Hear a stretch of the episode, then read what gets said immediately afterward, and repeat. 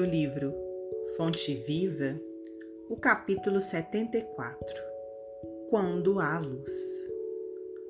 O amor do Cristo nos constrange. Paulo, segunda carta a Coríntios 5,14 Quando Jesus encontra santuário no coração de um homem, modifica-lhe a marcha inteiramente. Não há mais lugar dentro dele para adoração improdutiva, para a crença sem obras, para a fé inoperante. Algo de indefinível na terrestre linguagem transtorna-lhe o espírito. Categoriza-o a massa comum por desajustado. Entretanto, o aprendiz do Evangelho chegando a essa condição, sabe que o trabalhador divino como que lhe ocupa as profundidades do ser. Renova-se-lhe toda a conceituação da existência. O que ontem era prazer, hoje é ídolo quebrado. O que representava meta a atingir é roteiro errado que ele deixa ao abandono. Torna-se criatura fácil de contentar, mas muito difícil de agradar.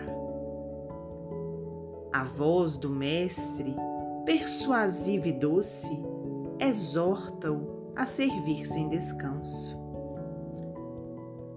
Converte-se-lhe a alma num estuário maravilhoso em que os padecimentos vão ter buscando arrimo e por isso sofre a constante pressão das dores alheias. A própria vida física afigura-se-lhe um madeiro em que o mestre se aflige. É-lhe o corpo a cruz viva em que o Senhor se agita crucificado. O único refúgio em que repousa é o trabalho perseverante no bem geral. Insatisfeito, embora resignado, firme na fé, não obstante angustiado, servindo a todos, mas sozinho em si mesmo, segue, estrada fora, impelido por ocultos e indescritíveis aguilhões.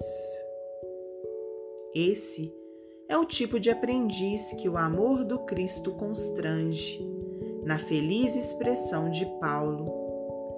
Vergasta-o a luz celeste por dentro, até que abandone as zonas inferiores em definitivo. Para o mundo, será inadaptado e louco. Para Jesus, é o vaso das bênçãos. A flor é uma linda promessa onde se encontre. O fruto maduro, porém, é alimento para hoje.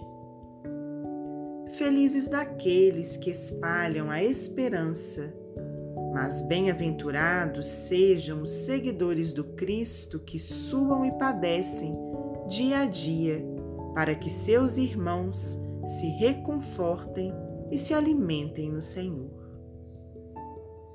Emmanuel, psicografia de Francisco Cândido Xavier.